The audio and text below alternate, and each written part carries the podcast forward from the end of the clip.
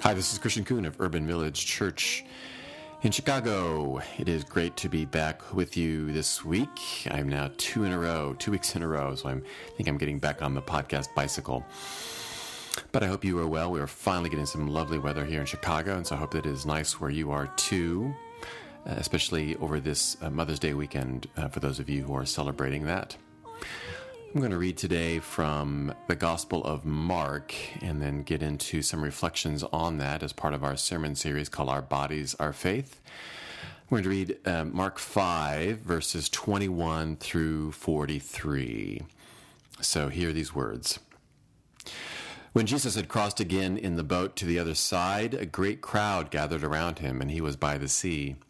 Then one of the leaders of the synagogue named Jairus came, and when he saw him, fell at his feet and begged him repeatedly, My little daughter is at the point of death. Come and lay your hands on her so that she may be made well and live. So he went with them. And a large crowd followed him and pressed in on him. Now there was a woman who had been suffering from hemorrhages for twelve years. She had endured much under many physicians and had spent all that she had, and she was no better, but rather grew worse. She had heard about Jesus and came up behind him in the crowd and touched his cloak. For she said, If I but touch his clothes, I will be made well. Immediately her hemorrhage stopped, and she felt in her body that she was healed of her disease. Immediately aware that power had gone forth from him, Jesus turned about in the crowd and said, Who touched my clothes? And his disciples said to him, You see the crowd pressing in on you. How can you say, Who touched me? He looked all around to see who had done it. But the woman, knowing what had happened to her, came in fear and trembling, fell down before him, and told him the whole truth. He said to her, Daughter, your faith has made you well. Go in peace, and be healed of your disease. While he was still speaking, some people came from the leader's house to say, Your, your daughter is dead. Why trouble the teacher any further? But overhearing what they said, Jesus said to the leader of the synagogue, Do not fear, only believe. He allowed no one to, to follow him except Peter, James, and John, the brother of James. When they came to the house of the leader of the synagogue, he saw a commotion, people weeping and wailing loudly. When he had entered, he said to them, Why do you make a commotion and weep? The child is not dead, but sleeping. And they laughed at him. But he put them all outside, and took the child's father and mother, and those who were with him, and went in where the child was. He took her by the hand, and said to her, Talitha cum, which means, Little girl, get up. And immediately the girl got up and began to walk about. She was twelve years of age. At this they were overcome with amazement. He strictly ordered them that no one should know this, and told them to give her something to eat. May God's blessing be on the hearing and living out of this holy word. So, one of the nice things about Facebook, of course, is to stay in touch with folks in different parts of your lives. Sometimes the downside of that, uh, that can be a negative of Facebook too. But I've always been appreciative of being able to at least follow what has been going on with people that I have pastored in previous churches. And I've been uh, particularly interested in following along with a woman named Jan, who was a member of my church when I pastored the Methodist Church in Deerfield. Uh, Jen was a strong and still is a strong lay leader there at that church, and it certainly um, broke my heart a bit last uh, fall and winter when I read that she had been diagnosed with breast cancer.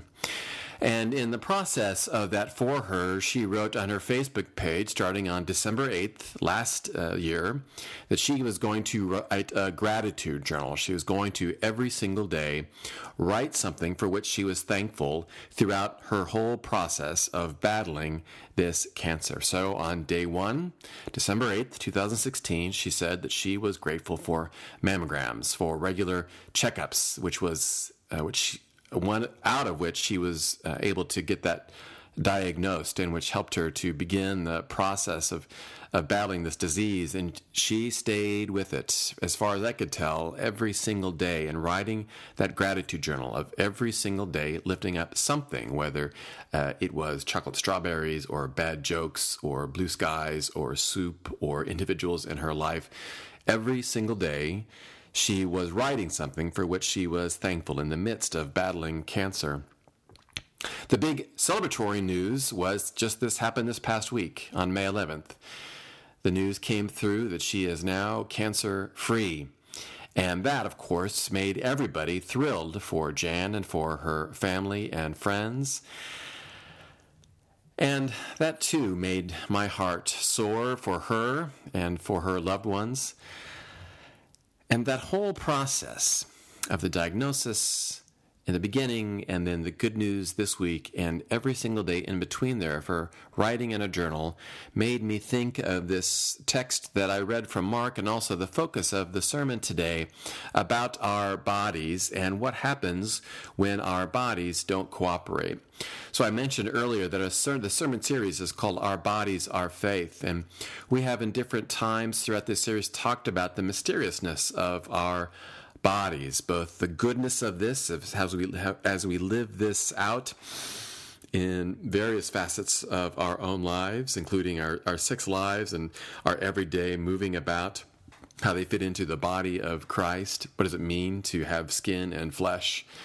And then, of course, too, as we reflect today on when our bodies don't respond in the ways that we want them to my son had a little uh, camcorder that said you could take underwater and so he tried that and it didn't quite work out the way and so we have to return that camcorder and go through the process of doing so. And i thought there are probably all of us at some time in our life when we think about our bodies think is there any way that we can return some part of our bodies or maybe our whole bodies themselves? This is particularly true i think when people feel ill or battle illness or disease. For some who are differently abled, they may feel that way too.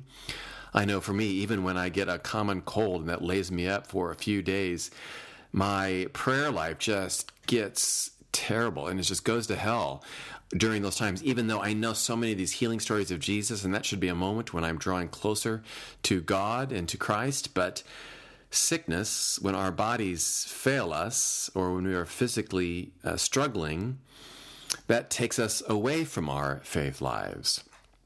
So we wanted to reflect that uh, today, and this passage from Mark is a good place to start.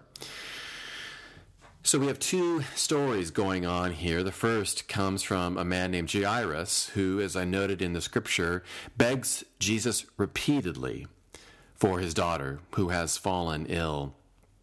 And then as Jesus goes to be with Jairus and his daughter, that we then come to this other story of this hemorrhaging woman. Now, when we read this story of the hemorrhaging woman, understandably, a lot of time the focus goes on 29, verse 29. And that again says, immediately her hemorrhage stopped, and she felt in her body that she was healed of his of her disease. And we read this and we say, miracle. Another one of Jesus' miracles. Isn't that amazing? And then when, we continue on with the story of Jairus' daughter, and we go and we read that as they approach that uh, this daughter has died but jesus says no she is asleep and then verse 42 says the girl gets up and begins to walk about and we say miracle isn't it amazing what jesus can do both of these things are true. Verse 29, verse 42, powerful verses. People have looked at these pieces of scripture and have drawn amazing inspiration and strength and comfort from them. But I think if we only focus on this particular part of the miracle story, if we only focus on verse 29 and verse 42, I think we miss out on a lot more to the story, especially as it relates to our bodies and how we feel when we may want to trade our bodies in. So let's take a closer look at this woman, especially verses 25 and 26 as the passage or this part of the passage introduces her. And especially I want to look at the barriers or societal strikes that are against her. So again, picking up at verse 25, it says this Now there was a woman, now that's strike number one, hopefully, if you've done uh, or if you've listened to my podcast before, have any sense of history at this time, you know that uh, women on the uh, hierarchical scale in the society at this time were pretty low on that list. Uh, there's an ancient uh, rabbinical prayer where uh, male males say, "I am grateful to the Lord that I have not been made woman." So you, that gives you a little bit of a hint of where women fell on this continuum. So strike one against her. Now there was a woman, and then the verse continues, who had been suffering from hemorrhages for 12 years. Now here's strike two. Suffering from hemorrhages meant that this woman, who already was in a lower place in society, was in an even lower place because she would have been considered ritually unclean. And when you are considered ritually unclean, you may have read other parts of Scripture where people who had leprosy faced this same barrier in their own lives. And when you are considered ritually unclean, you literally have to separate yourself off from the community. You certainly cannot touch anyone else. So someone who is considered ritually unclean is missing out on the power of human touch, but they are also missing out on community because often they had to separate themselves. There have been stories, you may know stories of uh, people who have leprosy on the side of a road or calling out to Jesus to be made clean, and they call out because they can't get close to him because they have to separate themselves out and they miss out on so much, not just the physical ailment they have, but any emotional uh, struggles they have too because they're separating themselves out. So here is strike two this woman who has been suffering from hemorrhages. And then we continue, verse 26. She had endured much under many physicians and had spent all that she had. Strike three, she's poor.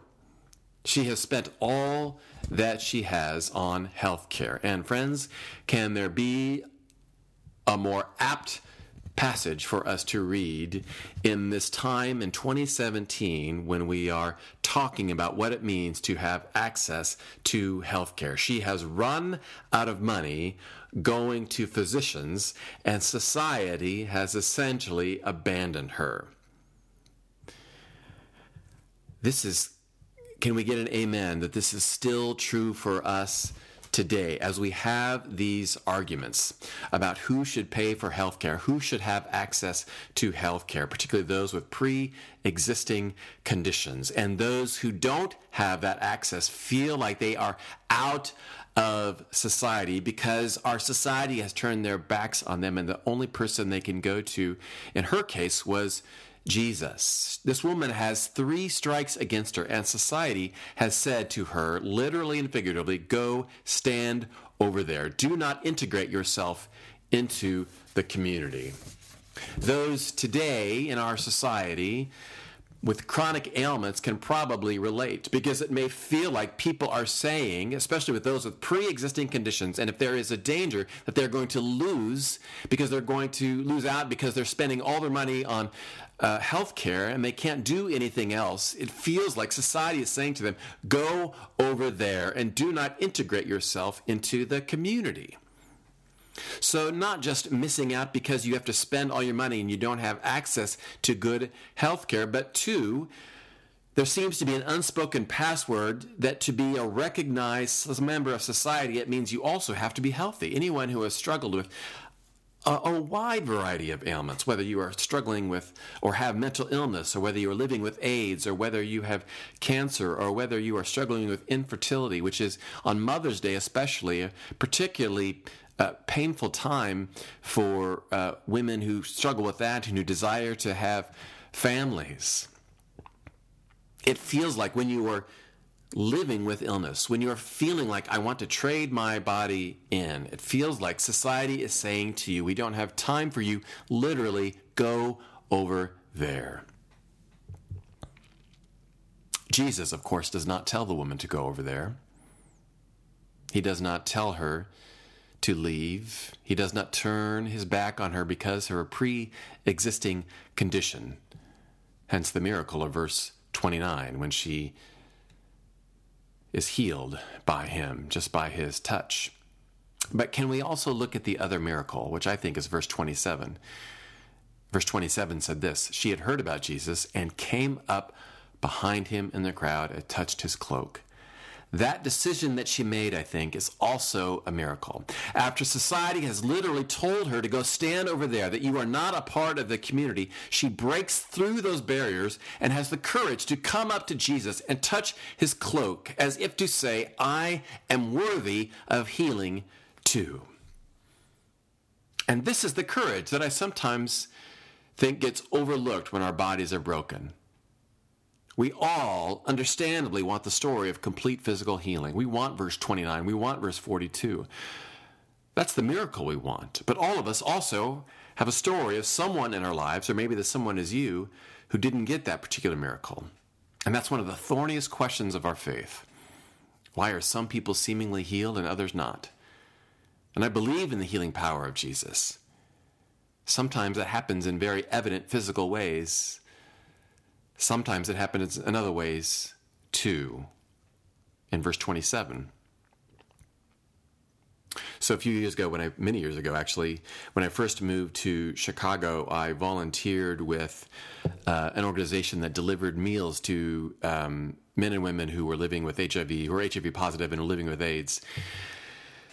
And this um, story got back to my alma mater, uh, and so they uh, came out, somebody came out to write a story in the alumni magazine about um, my doing this. And it actually was on the cover of the alumni magazine of, of my um, sitting with a man who was living with AIDS. And the focus of the article was basically on me and this volunteering that I was doing. And so it was both, you know, of course, it felt kind of good for that and a little bit humbling too. And because I was an alumnus of the institution, understandably, that was the focus of the article. But sometimes I think the focus on those who are doing the healing, that's where the focus lies.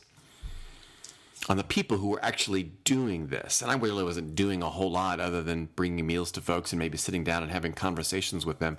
But that focus was on me and not necessarily on the man who was living every single day with AIDS the man who was having to gather up the courage and the strength to receive the meals that I and others were bringing to him. And I think sometimes, too, in this picture that's in this alumni magazine, he is black and I am white. And sometimes, I think unconsciously, too, perhaps more of a focus happens when that um, dichotomy is present that the focus is on look at this white person who is doing this amazing healing. And a person of color gets left out of the picture, and their contribution to their healing process for this man having the meal, eating the meal, taking his meds, all of these things gets a little bit lost. We focus on the true miracle and the miracle workers, and we sometimes forget about those who live the miracle of every single day having the courage to live with whatever ailment they have. For those who want to trade in their bodies, who live with their broken bodies. I also was reminded this week of a man named Ty who goes to Urban Village at our Wicker Park site. And I remembered that he had put a Facebook status up. This is about a, almost about a year and a half ago. He put this up and I found it. Ty suffers at times from depression. Uh, and he wrote this Facebook status. This was January of 2016. I want to read this Facebook status to you. He wrote this Today I made my bed. Not big news to world to the world, but big in my world. I spent a lot of my time looking for warning signs that I might be phasing into depression, but today I've noticed other things that I'm phasing out of depression. I've been waking up at the first or second alarm, not the sixth or seventh. My room is clean. I'm eating at regular times instead of maybe once every 30 hours or so. I'm eating regular portions. I'm waking up. The bed might not have had might not have had hospital corners, but the casual way I just did it happily surprised me and let me know things are different now than they had been for the last 18 months. For those keeping score at home, I made it again today. I was moved, so moved by this Facebook status because Ty was not saying, I am healed of my depression. That's the big story I think that so many people want, understandably so. But when we don't get those big miracle stories, sometimes it's hard, and we either consciously or unconsciously say, well, if you're ailing in our society, maybe you should just kind of go over there and don't get in my way. And when you have your miracle story, then come on back and we'll happily celebrate you with you. And I don't again, I don't think anybody intentionally does that, but I think sometimes unconsciously we do. And we miss out on the verse 27s. We miss out on those who have the courage to break through those barriers in our society and say, as I think the hemorrhaging woman did, I am worthy to be made well. Whether it is fighting for health care or whether it is fighting to stand up in our society to say, I am worthy to be healed. I am here among you. You must pay attention to me. That, to me, I'm so grateful for those miracles, for the miracles that I believe that are God given too. It is a struggle when we pray for the obvious miracles to be fully and completely held, healed. And I wish I could give you answers, those of you who have lost loved ones to disease, who struggle with ailments who battle illness. I wish I could tell you I knew exactly why this happened. I don't. All I can say is that I also believe that there are other miracles that are happening in our midst. And I'd pray that God would surround you with people like the hemorrhaging woman who have the courage to stand up, or maybe others who stand up for you.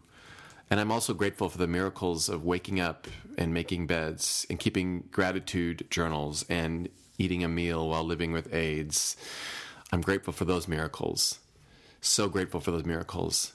And I pray that God would give me the strength to not unconsciously say to someone who is struggling with their bodies that, why don't you just go over there until you're ready to join society? So may all of us pay attention to those who want to trade their bodies in, whether that's you or someone you know. May we help them come to Christ. And may we celebrate that miracle and any other powerful healing that may take place in the process. Amen. Well, friends, thank you for listening to these words today, and I pray that um, for you in your own life, wherever you are, that you might know the comfort and healing of Christ in whatever form that takes place in your life. If you are struggling and need to reach out to someone, I hope you can always reach out to me, Chris at urbanvillagechurch.org, or on Twitter, I'm at Christian Coon, and I'm always happy to reach out to folks. And uh, I'm happy to help you connect to a community of faith if you don't live in Chicago. So, friends, thank you once again for listening, and I pray that the healing and power and courage that comes from Christ is yours this week. Peace.